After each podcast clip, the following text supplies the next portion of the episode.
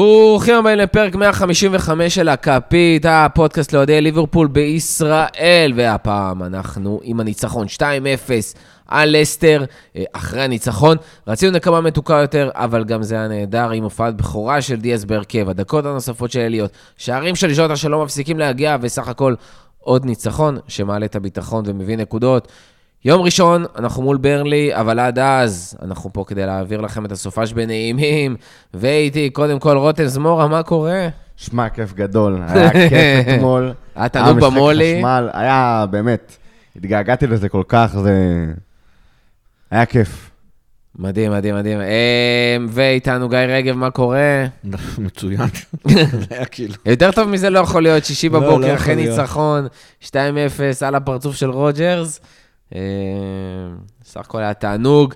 כמובן נדבר היום על לסטר, טיפה לקראת ברנלי, אולי טיפה פנטזי אם שיהיה לנו הזמן, אבל קודם כל שני דברים חשובים, הודעה חשובה וכיפית משמחת, הכל פודקאסט חדש מבית הכפית, שכונה בממלכה, מי שעדיין לא שמע, מי שלא הכיר, זה הזמן לחפש אותנו בספוטיפיי ובכל שאר הפודקאסטים.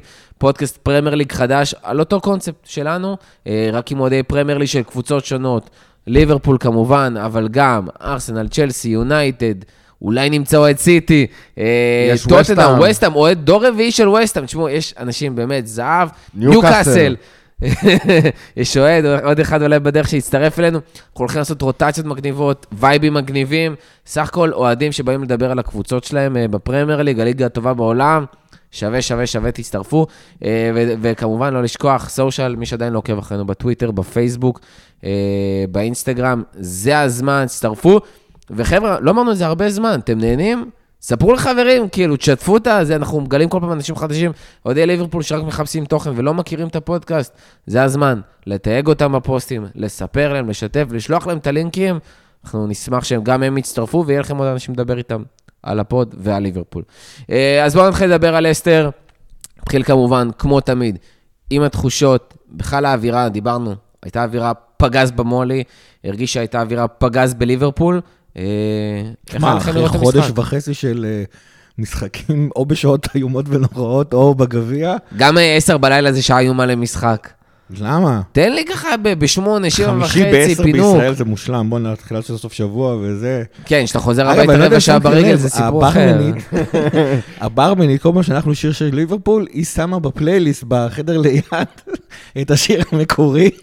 איזה השקעה. כן, כאילו זה גרם לנו לשירות בנברים, היה פשוט נהדר. פאן, שמע, באמת, זה... כל ה... זה לא רק שחזרנו לכדורגל מהפגת נבחרות הזאת שבאה אלינו לרעה. פגרת חורף נבחרות. כן, פגרת חורף נבחרות, כל מיני פגרות היו שם בדרך, וגם התקופה הזאת כזה בלי...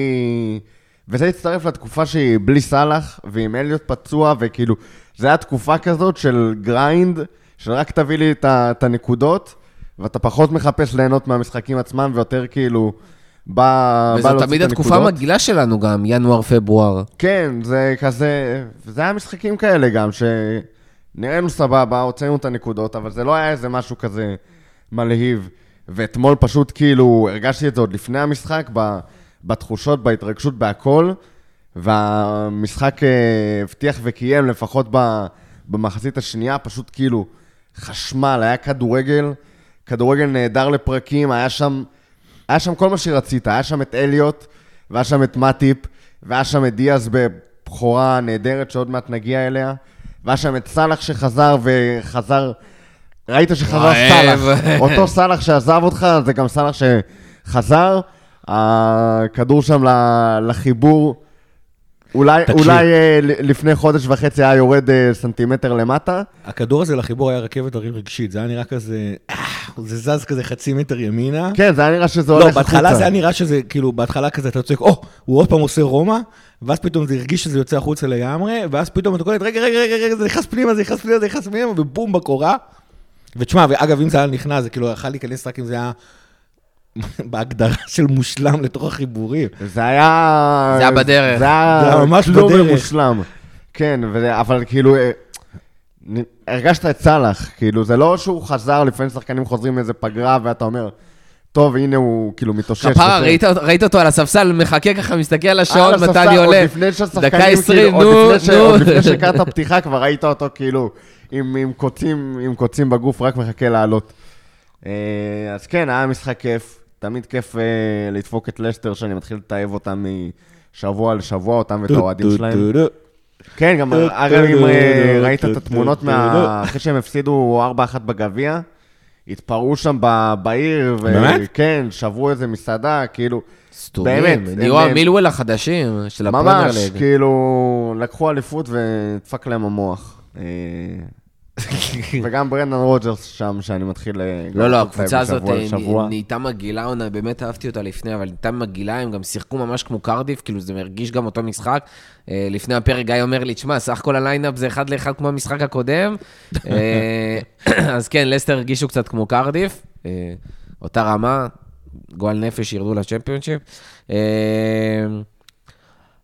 לא יודע, הקצב של המשחק זה קטע, כי דיברנו על זה שאנחנו כל הזמן לחוצים ומבזבזים את הזמן ואנרגיות, ובמשחק הזה זה הרגיש שמורידים לחץ, באיזי למרות, היו שם 10 דקות ראשונות שטירוף, גם אמרתי למנטבר מאחורי, אמרתי לו, תשמע, זה מרגיש כמו בפיפה, שאתה רץ קדימה ומנסה דברים, והשחקן השני מאפן, כזה מאפן, שהוא בקושי זז וזה לא מסתנכרן לך, כי אתה רגיל לקצב אחר, ככה זה הרגיש ב10 דקות הראשונות, ליברפול הורידו קצב, ומשם זה הרגיש שפשוט שולטים כל המשחק בכדור, עושים מה שבא להם, מגבירים קצב מתי שבא להם, וזאת ליברפול שאנחנו אוהבים ויודעים, וככה היא צריכה להיות. ליברפול עם תיאגו. ככה יכולה להיות. תשמע, זה אחרי פגעת הנבחרות האחרונה של 21, סוף נובמבר, תחילת דצמבר, התחלתי להגיד שיש כאילו פתאום הרגישים של ליברפול חוזרת לעצמם, וזה היה כאילו, זה היה הרבה יותר בזה שפתאום הסגל נהיה בריא, וקיוויתי שתהיה המשכיות, המשכיות הזה המשיך 3 שבועות, זה גרם להתלהבויות והכל, ופתאום זה נגמר. תיאגו.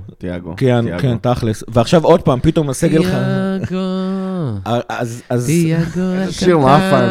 שיר גאוני. אחרי זה צריך לבוא איזה קליימקס, אחרי התיאגו. אני אגיד לך מה קטע, זה לא שיר טוב, זה פשוט מעולה עם הגיף.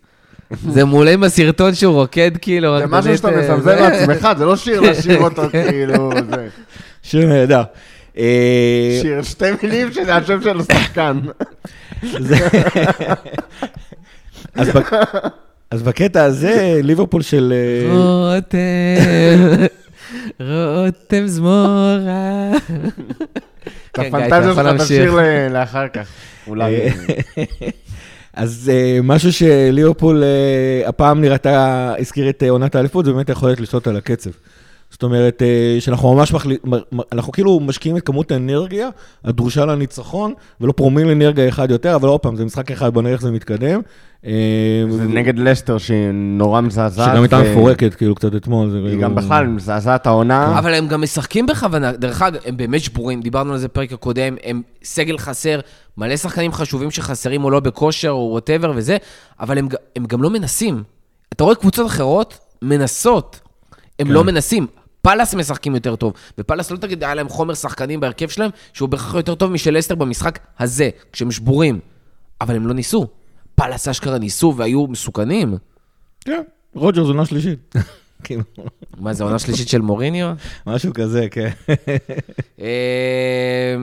טוב, רובו, אפרופו מה שאמרתי קודם, רובו ברעיון בסוף המשחק אמר זה שכאילו, שאלו אותו על זה שהוא ממש דרוך עד הדקה האחרונה, אז בהמשך גם למה שדיברנו על זה המון, שליברפול נראית שעננה ומפספסת ולא יודעת להחזיק עד הסוף, אז כנראה שהיה שם איזשהו משהו התעורר, אני לא יודע אם זה אנפילד, אם זה מאחורי הקלעים שאמרו להם כפרה תתעוררו, אם זה הווייבים שהם מרגישים שהם בדרך למעלה וזה גורם להם לרעב כזה, אבל וואלה, גם שחקנים שחזרו מפציעות וכאלה עד הדקה האחרונה, עשו את העבודה, נלחמו, וראינו גם את הגול שם בדקה 80 ומשהו, אני לא זוכר כבר 85 בערך.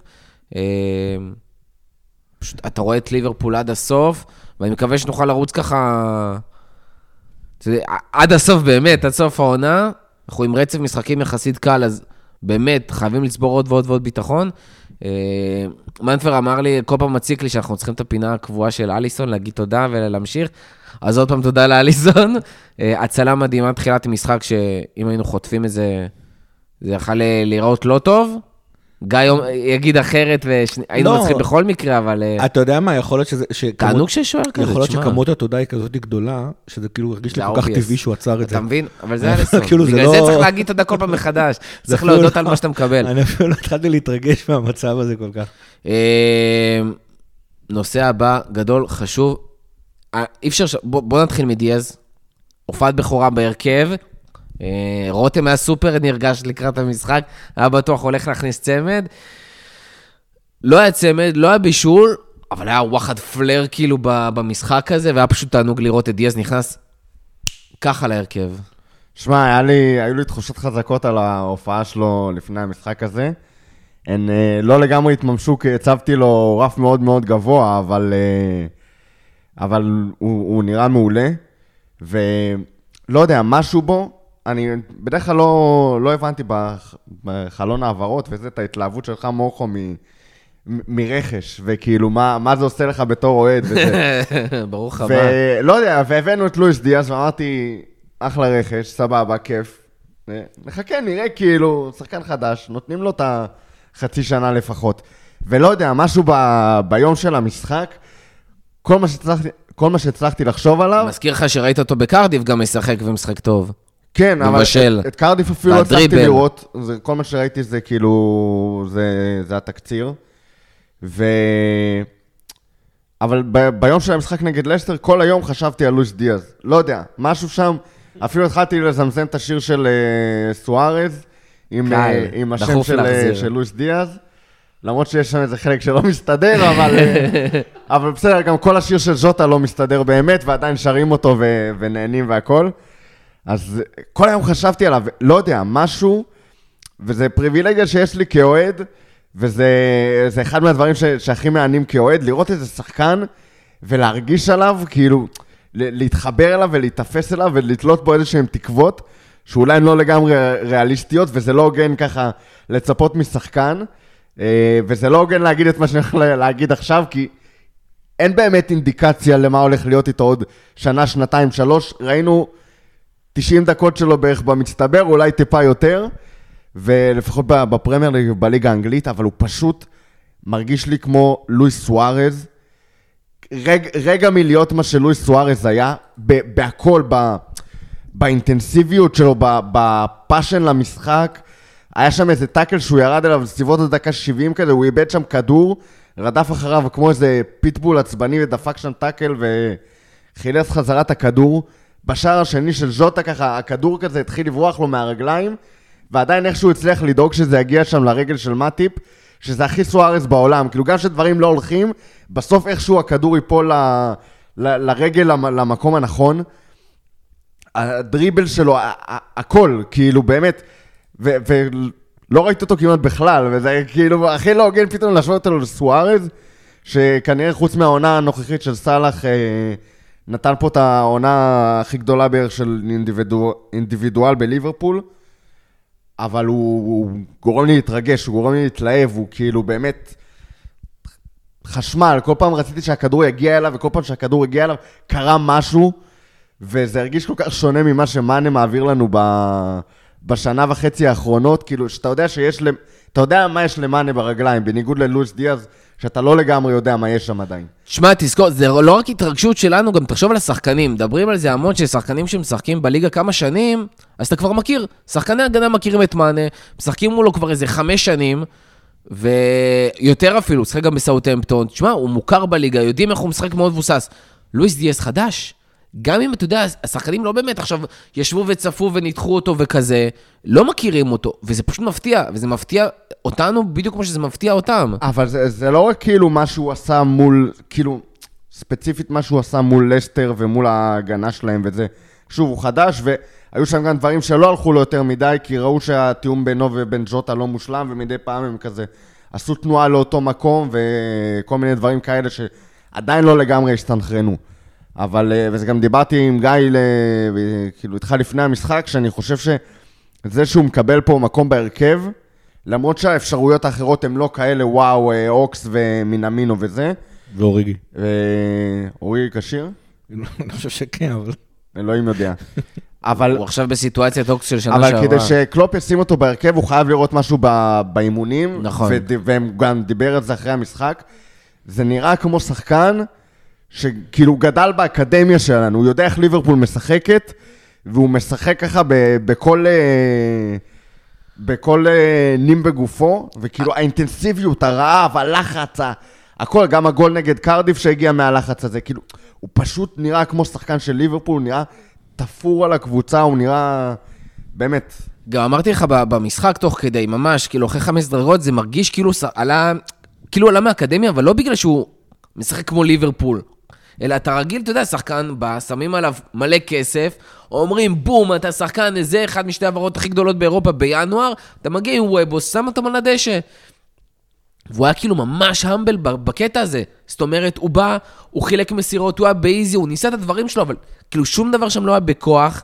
הכל היה כאילו מאוד חכם, מאוד מאופק, מאוד יפה, וזה פשוט מדהים לראות איך שחקן שמגיע גם בכסף כזה, ושכר והכל, ועפים עליו, איך ליברפול יודעת להביא את השחקנים שהם דווקא באופי הזה, שהם כל כך מתאימים למרקם הזה, מדהים. למי שמחפש, היה שם גם כן איזה קטע במשחק, היו כמה קטעים כאלה, אבל שהוא קיבל את הכדור באגף שמאל, היה יכול אולי לנסות ללכת לאיזה 1-1 כזה מול המגן. 500 פעם במשחק הזה. ומה שסלח אוהב לעשות, שסלח כבר יש את הוויבוס ויש את המעמד ויש את כל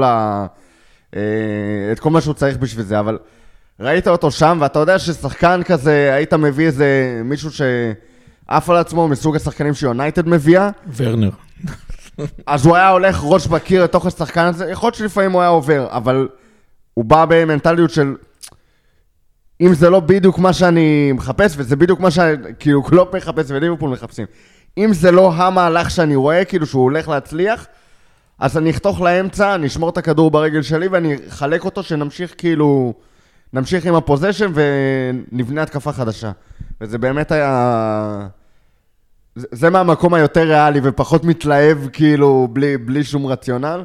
במקום הרציונלי זה באמת היה מאוד מרשים לראות את ה... כאילו, בגרות הזאת והקבלת החלטות. הבגרות כן, ומורך אמר המבל, אני יותר מתחבר על זה, אני מאופק הפחות. אני הרבה יותר מתחבר למה שאמרת על האינטנסיביות.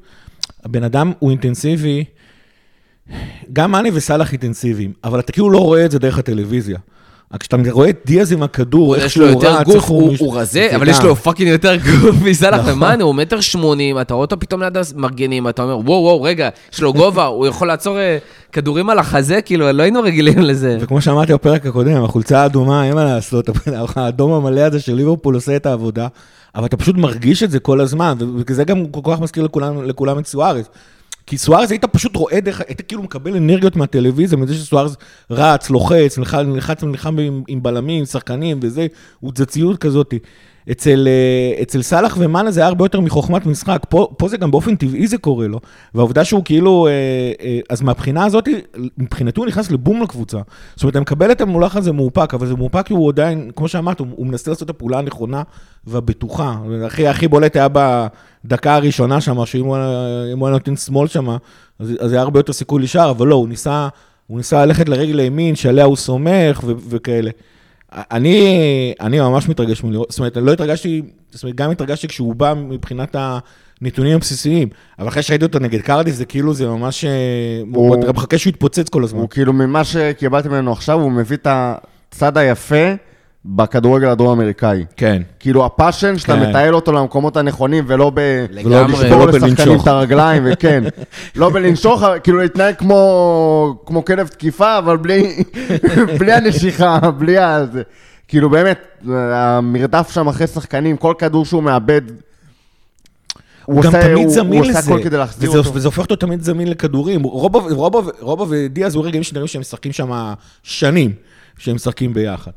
מהכיוון השני, אבל הזכרת את זה שהוא וג'וטה נכנסים לאותם ערוצים, דיאז יש לו ריצה אחרת. זאת אומרת, הכניסה שלו מהשמאל למרכז, קודם כל היה שני דברים, דבר אחד שבולט, עם ג'וטה, בובי ודיאז, השלישה שלנו הייתה הרבה יותר קרובה אחד לשנייה ממה שבדרך כלל, בדרך כלל הם עומדים ממש על הקו של ה-16, על קווי הרוחב של ה-16, פה הם היו קצת יותר בפנים, זה היה נראה שלישייה שהיא כאילו ממש כמו גוף אחד שם, ממש מפריע ללסטר, אני לא יודע אם זה היה בכוונה ספציפית נגד לסטר, או איזשהו משהו כזה, התאמה של השחקנים, כאילו קצת אופי של השחקנים הוא שונה מסלח ומאנה זה אחד, דיאז גם מבחינת הריצה שלו, כשמאנה היה נכנס לאמצע, אז או שהוא היה נכנס עם הכדור ואז הוא מנסה לבעוט, או שהוא הולך ממש אחורה כאילו למקום של פרמינו, שם להיות מספר 10 נוסף, דיאז עושה ריצה אחרת, דיאז עושה ריצה של חלוץ, הוא כאילו, הוא ממש נכנס למקום של בובי. עכשיו, במחצית הראשונה, כשבובי היה למגרש, והוא תמיד יודע לוותר מעצמו, אז בובי פשוט היה מתחלף איתו במקומות, ונותן לדיאז, לא יודע, מספר 9,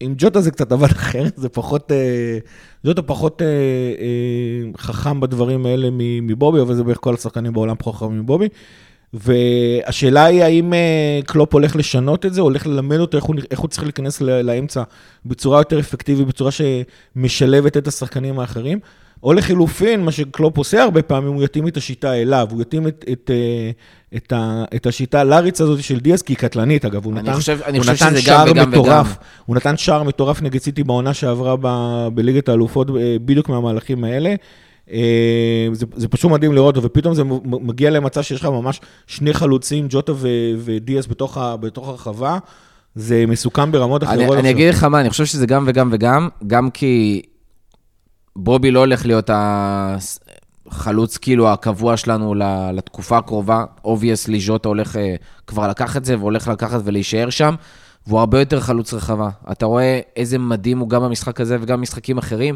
איזה חיית רחבה הוא, אבל לא חיית הרחבה שאנחנו רגילים השחקני 9 הקלאסיים עם הגובה והכל, אלא דווקא כשיש כל כך הרבה שחקנים ברחבה, עדיין למצוא את השטח, עדיין באינסטינקטיביות של חצי שנייה, לדעת איפה כל שחקן נמצא, איפה נמצא השוער, לאיפה אתה בועט, לפעמים זה מצליח, לפעמים לא, אבל אנחנו כבר רואים, בואו נראה, הוא כבר עם 10 שערים העונה? יותר. סלאח עם 12. עם 12? סלאח כבר עם... שמה, זה מטורף. זה מטורף, כאילו, מאיפה הגיע הדבר הזה? שחקן שהווינגבק בוולפס לפני שהוא הגיע אלינו, וחצי עונה כמעט לא שיחק, היה שחקן ספסל. כאילו זה פסיכי לגמרי, ואתה לא יכול לוותר על הדבר הזה, כי הוא מביא לך כל כך הרבה שערים. עכשיו, לא רק זה, כשאתה משחק עם סלאח ועם ז'וטה, כשאתה מחזיק בכדור, בהתקפה, בשליש האחרון, סלאח וז'וטה שני חלוצים, ועם אליוט, זה יגיע למצב שפשוט אליוט ודיאז בשני הכנפיים, והצטרכו למצוא את הדברים, ותכף אנחנו נדבר על המשולשים שהם יוצרים שם והכל, אז אני בספק שדיאז יהיה שם חלוץ, הרבה יותר דומה למה שהוא עושה בקולומביה, שם ממש משחקים 4-4-2, והוא משחק באמת בכנף ולא בחלוצים, נראה איך זה ימשיך, אבל זה הולך להיות סופר מעניין, לדעתי גם מעניין עכשיו, זה הולך להדליק אותו. אגב, יש לך פה... אפקט רובוצימיקה, זה בכלל. בהסתכלות כאילו גם על כל המשחק, כולל הקישור ואליות שנכנס וזה, מסתמן שיש לך פה גם עכשיו הרבה יותר מקום לשחק עם ה... גמישות של המערך. זה לא בדיוק עם המערך, יותר כאילו גם עם הפרסונל, במשחקים נגד סיטי לדוגמה ודברים כאלה שאתה כן תקבל יותר שטחים ויש לך יותר מקום להתפרצות ודברים כאלה ואתה צריך את הבלוק באמצע ואת העבודה של בובי שז'וטה לא מסוגל לתת וזה, אתה יכול לשחק עם מנה בובי וסלאח ועם הקישור עם אנדו תיאגו או סלאח בובי ודיאז. כן, ודיאז, אגף שמאל פחות יציב שם כי גם מנה פחות יציב יותר איפה שאתה מחפש לפתוח את הבונקרים והקבוצות היותר קטנות, אז שם יש לך הרבה יותר מקום לאליות במקום אנדו, שמביא הרבה יותר את הפן ההתקפי, ולשים את ג'וטה שיביא לך את השער, וכאילו, להכניס את הכדור, וזה שתי שיטות שאתה יכול...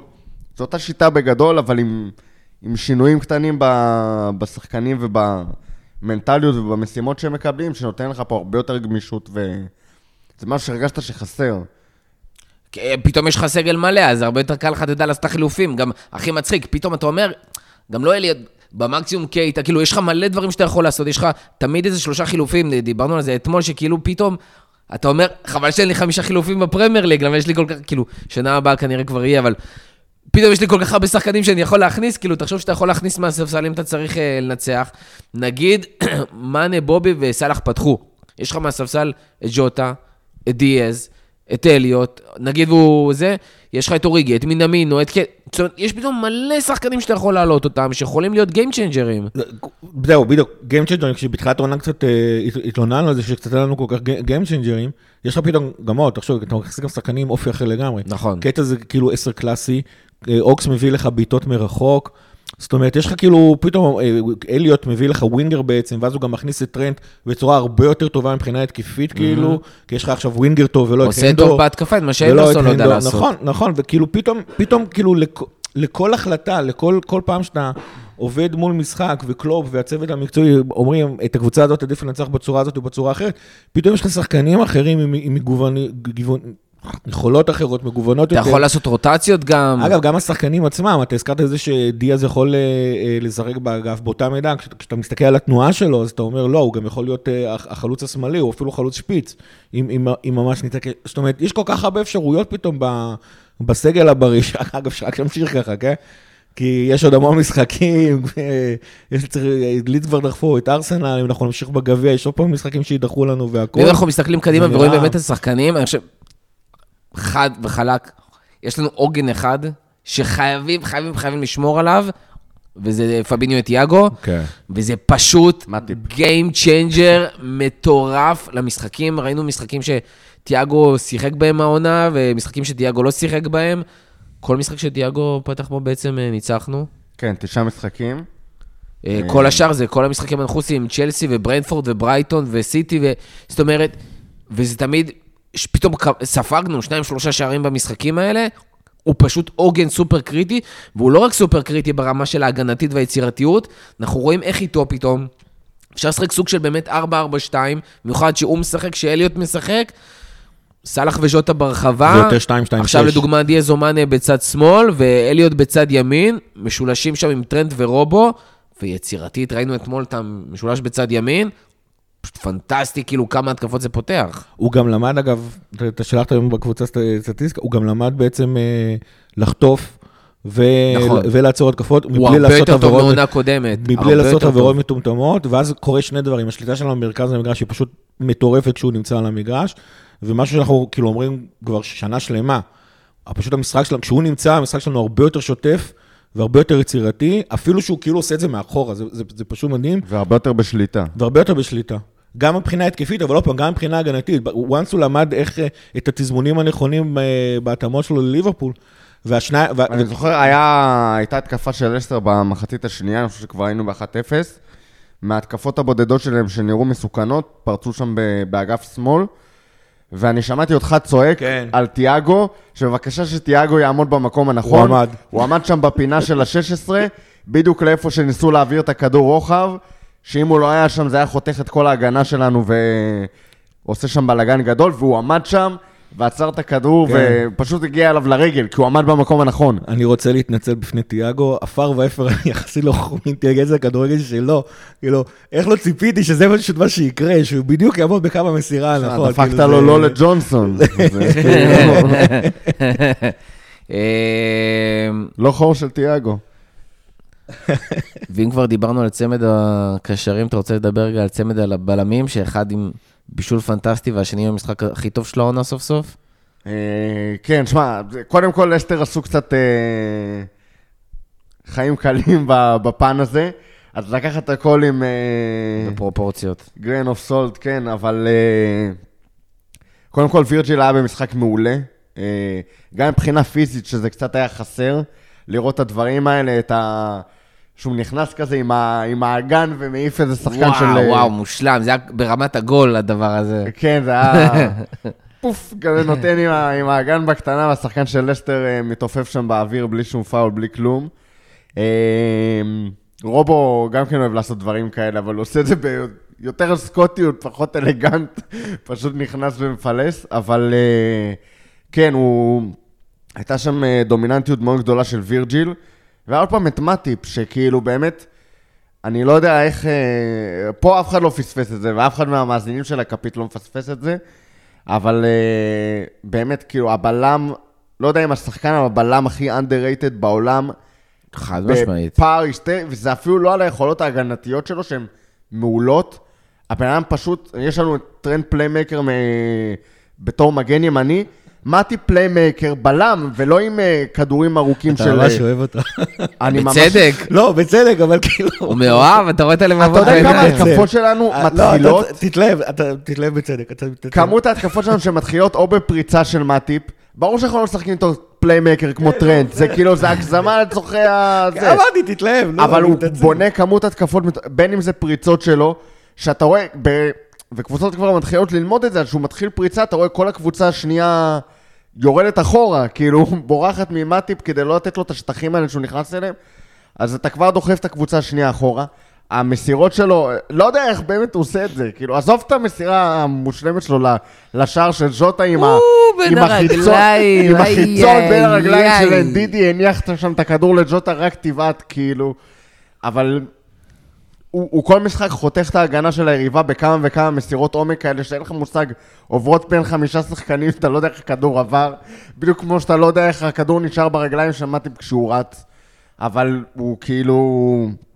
התרומה שלו למשחק ההתקפי, וכשקונטה משחק שם, אז אולי בפן ההגנתי לא רואים שינוי יותר מדי גדול, למרות שמטיפ גם עדיף עליו הגנתית כרגע, אבל אתה מרגיש את זה במשחק, כאילו בבניית משחק.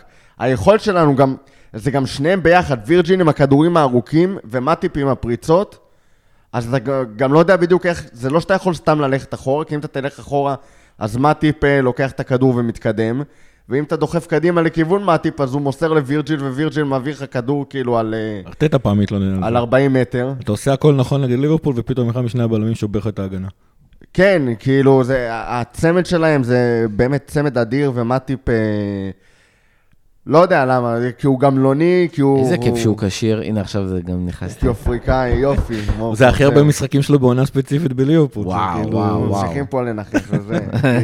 לא, תשמע, אני אגיד עליו את אותו דבר שאמרתי לאליסון. למרות שלטובתי זה משחק, כאילו, כי אם הוא לא ישחק, אז אנשים יתחילו לראות את מה שאני... זה כבר, זה כאילו כל כך מובן מאליו כבר היכולת הזאת שלו, שכאילו, אתה יודע, שכאילו אתמול זה קצת לא...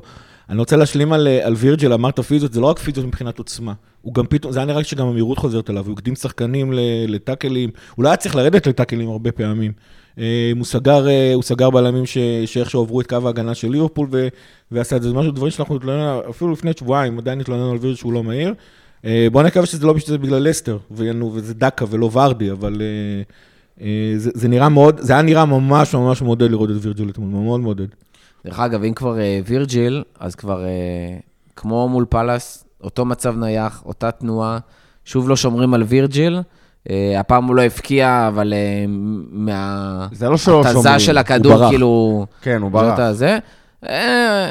שמו עליו שומר. אני ממליץ מאוד, תשמע, מול צ'לסי, הוא לא היה בורח, הוא לא היה מגיע לכדור, מול סיטי הוא לא היה מגיע לכדור, מול עוד הרבה קבוצות אחרות, הוא ניסה את זה ולא הגיע, יכול להיות שיש שם באמת איזשהו משהו מאוד ספציפי שהם מצליחים, אבל תשמע, זה היה ברמת שכאילו משחררים אותו. כאילו נותנים לו להמשיך לרוץ, אבל זה עובד. אני נהנה, מה אכפת לי. בסוף סוף עוד מצב נייח. כי אנחנו עושים משהו נכון. אם אתה לוקח את השער נגד פלאס, הראו את זה ממש יפה באולפן של ביטי, שראית אותו, אני לא יודע איך אתה, זה לא זורק על השמיים. היה שחקן שמר על וירג'יל אישית, וירג'יל עשה את התנועה בין השחקן ששומר אותו אישית לשחקן אחר של פלאס, שהיה עסוק באיזו שמירה אזורית או משהו,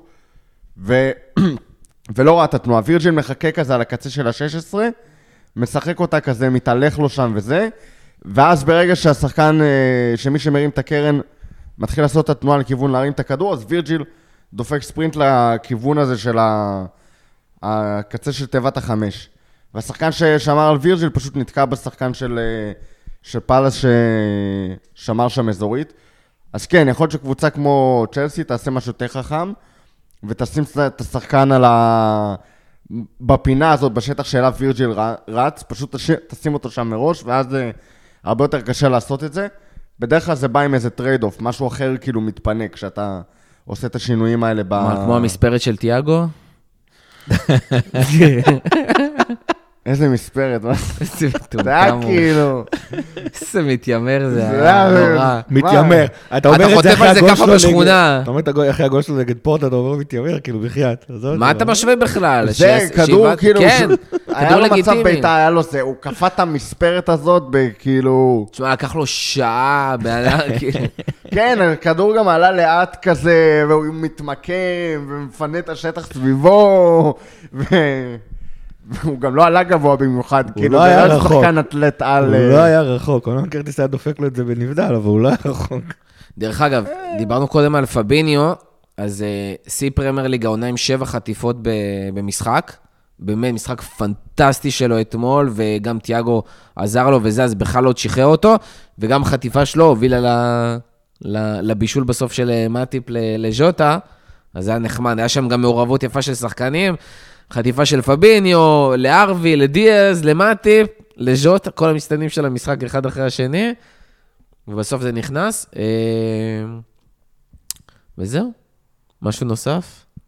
היה כיף, לא נכנס יותר מדי לאגף ימין, אחרי שסלח ואליות נכנסו. הדריבל של סלח על הסיטי. לא נכנסו עדיין לכמה סלח פחד הוריד אותך.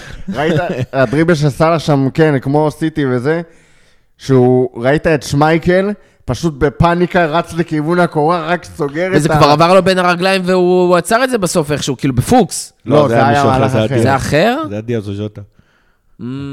דיאז, נכון. שאיכשהו הגיע לצד ימין שם, וזה... זה הריצה ש... טייל שם. לא, הוא עשה, אני רציתי שהוא ימסור. תנועה של כדורסל עשה שם. רציתי שהוא ממש ימסור לדיאז, אבל כאילו, סלח שהוא כבר נכנס לזון הזה, הוא לא... מה עם העבירה סלח מאחורה? מה אם זה שהוא לא מסר שם גם, אבל בסדר? לא, סלח לא כאילו... אבל איך השחקן שם לא קיבל אדום, אני לא מבין. אז אתה יודע מה, פנדל וגם חרטה, הוא לא עבר את השוער. העבירה הייתה זה, וזה איך שהכדור יצא מלו מהרגל. איך יכול להיות שלא מוצאים עבירה על דבר כזה? כאילו, איך, כרטיס, משהו? שופטים מטומטמים, מה זה? קודם כל הטענה המטופשת הזאת של הכדור כבר יצא לו מהרגל, או כאילו הוא לא שחרר את הכדור, כי הוא ראה שעוד רגע... כותפים אותו, אבל לא יודע, אני קטונתי מלהסביר את החלטות השיפוט של הקצרים במוח שקוראים לשופטי פרמייר ליג, וחוסר הבקיאות שלהם בחוקה, למרות שהפעם ראשונה שהתפעלתי מהבקיאות של שופטים בחוקה בפרמייר ליג, זה... אתמול בשני צהובים. כן, בשני צהובים שמרטינלי קיבל, במשחק של ארסנל, שני צהובים על אותו מהלך. תכף אני אראה לך. כאילו במהלך אותו מהלך הוא עשה שתי עבירות של צהוב. ושני צהובים על מהלך אחד? כן, וגם לא על אותו מקרה, זאת אומרת, הוא עשה שני דברים, בלי שהשופט יעצור את המשחק, וזה שני דברים ממש מטומטמים, כאילו, דיברנו קודם על דרום אמריקאי, לטיני, שיודע לשלוט על עצמו וכזה שלא, אז ממרטינלי יצר שני. מרטינלי ילד. מרטינלי ילד זר, ובגלל זה גם נורא קל לשופט לקחת את ההחלטה הנכונה, יש לי הרגשה שקיין, לדוגמה, לא היה מקבל את זה אפילו לא צהוב אחד. היה אתמול עבירה של ג'וטה, שאתה יודע שאצל קיין תמיד שורקים לטובת קיין, ובכל מקרה, בכל שחקן אחר, מטילים מטבע פעם.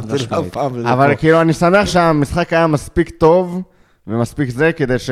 שזה לא יהיה מה שאני... חוץ מכתוב על זה בטוויטר והצמים, בשנייה שזה קרה, אז... אני רואה את רותם מתעצבן, חצי שנייה אחרי זה כבר אני רואה אותו בטלפון מקיש, כאילו... וזה בערך... היה מושלם. צייצתי שלושה ציוצים על המשחק פחות או יותר, וזה היה אחד מהם. אבל כן, חוץ מלדחוק את זה ב... היינו בשליטה מלאה אתמול לדעתי. אני פשוט נהניתי כל המשחק. כיף שזה לא היה פקטור. לרגע לא פחדתי, למעט העובדה שזה היה רק 1-0, לרגע לא פחדתי שיקרה משהו. כמו שאמרנו, פשוט, אבל גם הייתה אווירה טובה. זאת אומרת, מזמן לא היה... משחק ליגה בשעה נורמלית, כדי ליהנות מהמזמור. אגב, מי שלא אוהב את הדיבורים שלנו על השיפוט, יגיד שזו הוכחה שכשאתה משחק מספיק טוב, השופט יכול לפספס לך פנדל ואדום, פוטנציאלי, וכאילו, ואנחנו... אני לא חשבתי לדבר על זה בכלל בפרק, כאילו, זה לא עבר לי בראש, חוץ מלפרוק עצבים בשנייה שזה קרה. יום ראשון ברנלי. עוד פעם ב-4.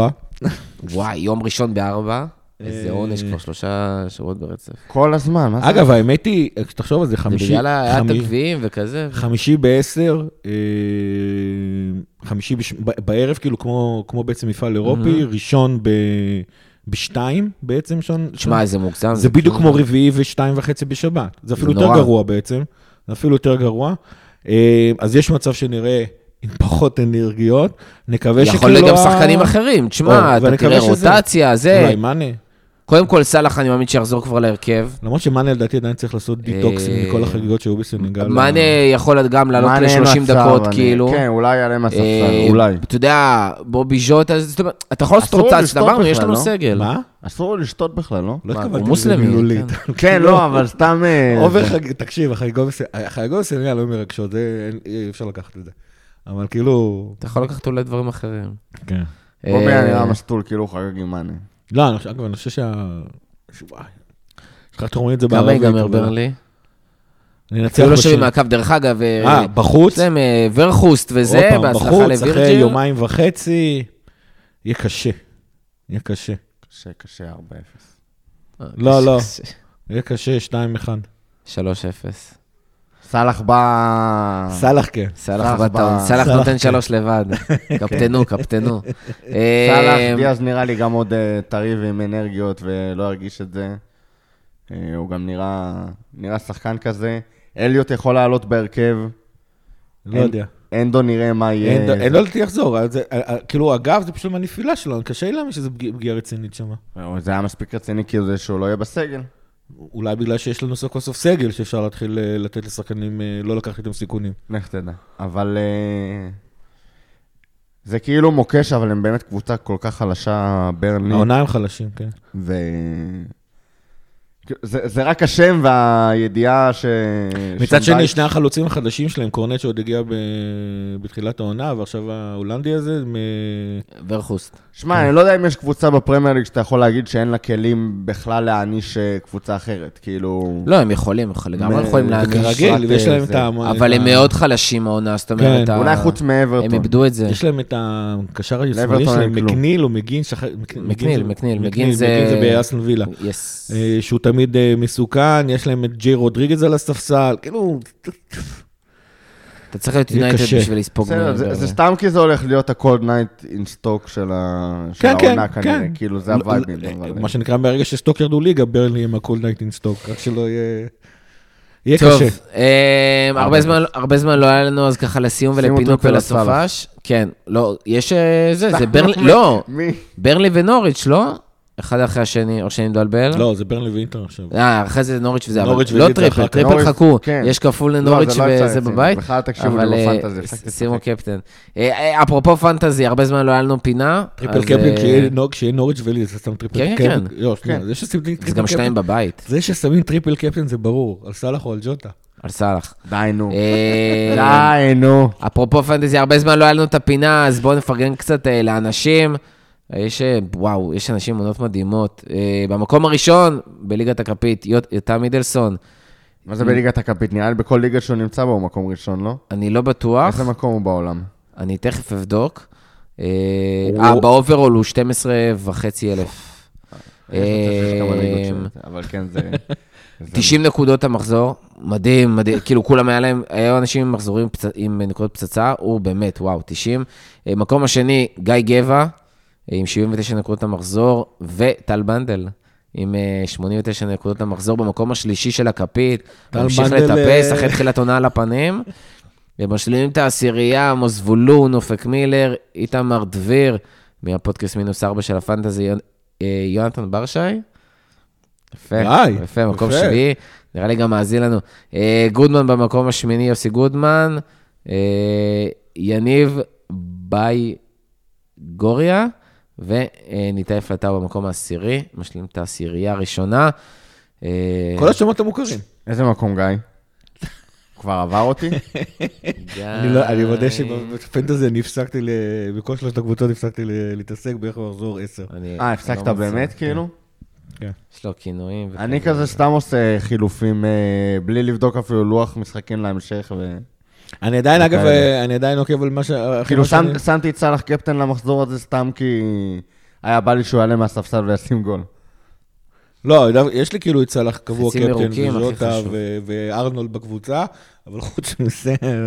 כן, זה מספיק. הכל מקרי. עדיין הגעתי ל-60 ומשהו נקודות כאילו עם סלאח קפטן. תשמע, אחרי העונות הקודמות אני כרגע 170,000 בעולם. די. וזה היה פחות, כאילו, הכי גרוע שלי... מאז, לא יודע, לא, הכי גרוע של העונה, זה המחזורים האחרונים שהייתי, זה 190,000. יחסית לעונות קודמות זה מדהים, אין תלונות. חבל, כבר הייתי בטופ 50. אבל עדיין לא יצאתי מהמיליון נראה לי, שזה מחזק את הנקודה שלי. גם המיליון הפנימי כאילו? הראשון כאילו? מה? אתה מתכוון שאתה בתוך המיליון הראשונים? כן. נראה לי. טוב, משהו אחרון לסיום? היינו מחזורים חושך של החיים. Never give up. Never give up. כרגיל, רותם משהו לסיום? לואיס דיאז. תרשמו, זוכה בלון דה אור. לואיס דיאז. טוב, תודה רבה לכל מי שהיה איתנו עד הסוף, תודה רבה רותם, תודה רבה גיא, מזכירים לכם שוב, לעקוב, להמליץ לחברים, שכונה בממלכה, לכו תאזינו, יוצא גם פרק בשבוע הקרוב, יהיה גם פרק של הקפית בתחילת השבוע אחרי ברנלי, תודה רבה לכל מי שהיה איתנו עד הסוף שוב, ועד הפעם באה לפטר.